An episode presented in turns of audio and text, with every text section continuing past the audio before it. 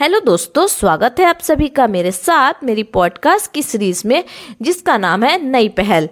दोस्तों, इस पॉडकास्ट में हम बात करेंगे सन्यासी विद्रोह के बारे में, यानी सन्यासी रिवोल्ट के बारे में। तो आइए शुरू करते हैं। सन्यासी विद्रोह 18वीं सदी में सत्रह ईस्वी में शुरू हुई, जो कि लगभग 1800 ईस्वी तक चली थी।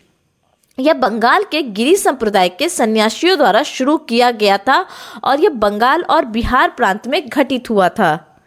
1770 ईस्वी में बंगाल में पड़े भीषण अकाल के कारण हिंदू और मुस्लिम लोगों ने अमीरों तथा सरकारी अधिकार, सरकारी अधिकारियों के घरों एवं अन्य भंडार को लूटना शुरू कर दिया और फिर बाद में वे उनके सरकारी खजानों को भी लूटने लगे। वास्तव में देखा जाए तो ये सन्यासी किसान ही थे जो अब धार्मिक भिक्षुक बन गए थे, क्योंकि इनकी जमीनें ब्रिटिश सरकार द्वारा छीन ली गई थी। यह विद्रोह देखा जाए तो गुरिल्ला तकनीक पर लड़ी गई। अगर देखा जाए, इस विद्रोह में कौन कौन शामिल थे तो इस विद्रोह में शामिल थे छोटे छोटे जमींदार, कर्मचारी, रिटायर्ड सैनिक और गाँव के गरीब लोग।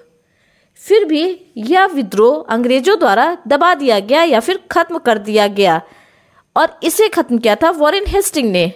वॉरेन हेस्टिंग ने इस विद्रोह को दबाने के लिए दमन का सहारा लिया और आंदोलन को कुचल दिया।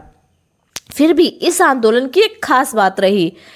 वह खास बात यह है कि इस विद्रोह में हिंदू और मुस्लिम एकता देखने को मिलती है।